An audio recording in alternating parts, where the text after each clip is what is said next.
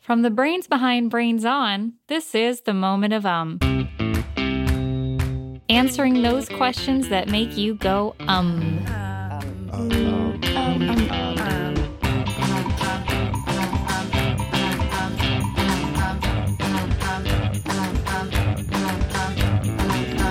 Um, um.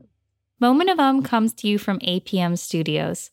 I'm Shelby Marinelli, the snail, and it's my first day answering phones at Home Shellers Real Estate. Um, Thank you for calling Home Shellers Real Estate. This is Shelby. How may I help you?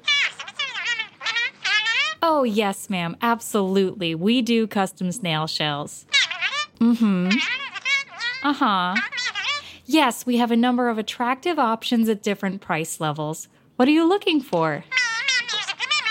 Mhm. Built in storage? Absolutely. Yes, we can do that for you. Did you want the compact option or were you interested in the deluxe extra spacious?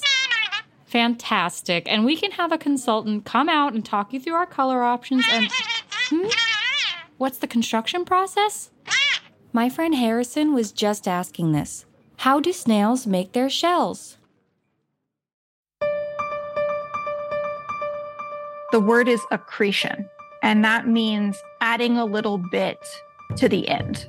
A snail shell is like a tube, and the tube gets wider, and also the tube twirls around in space. And that's what makes the spiraled triangle conical shape of a typical snail shell.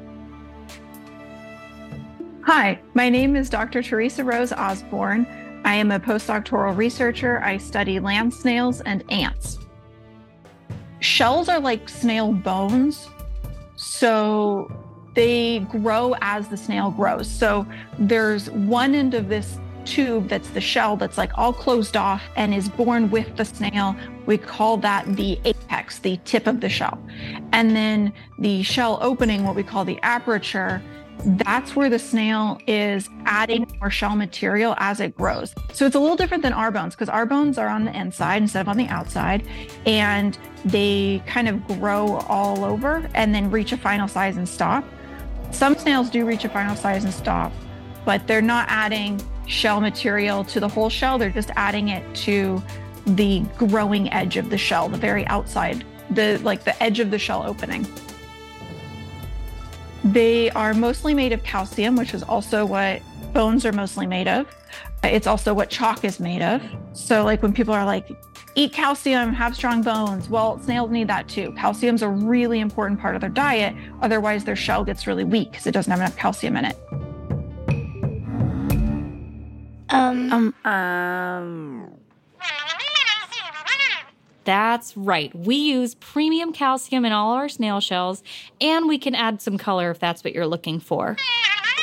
Oh, yes, we've done patterns before, absolutely. We found that they're especially popular with cone snails and our other ocean customers.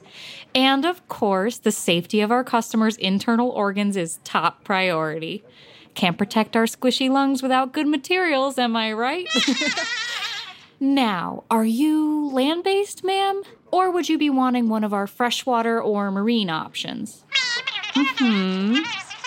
Okay, well, great. You're all set. Thank you so much for calling Home Shellers. We're looking forward to making you feel at home. If you like this episode, take a second to subscribe to Moment of Um wherever you listen to podcasts. And if you're interested in electronic harmonics, check out the Brains On podcast, where there's a whole episode about how synthesizers work. If you have a question, we'd love to help you answer it. Drop us a line by going to brainson.org slash contact.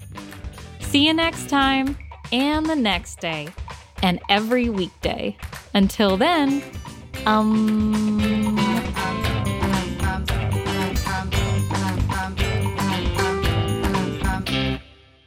I wouldn't keep these low, low prices to myself. That would just be shellfish.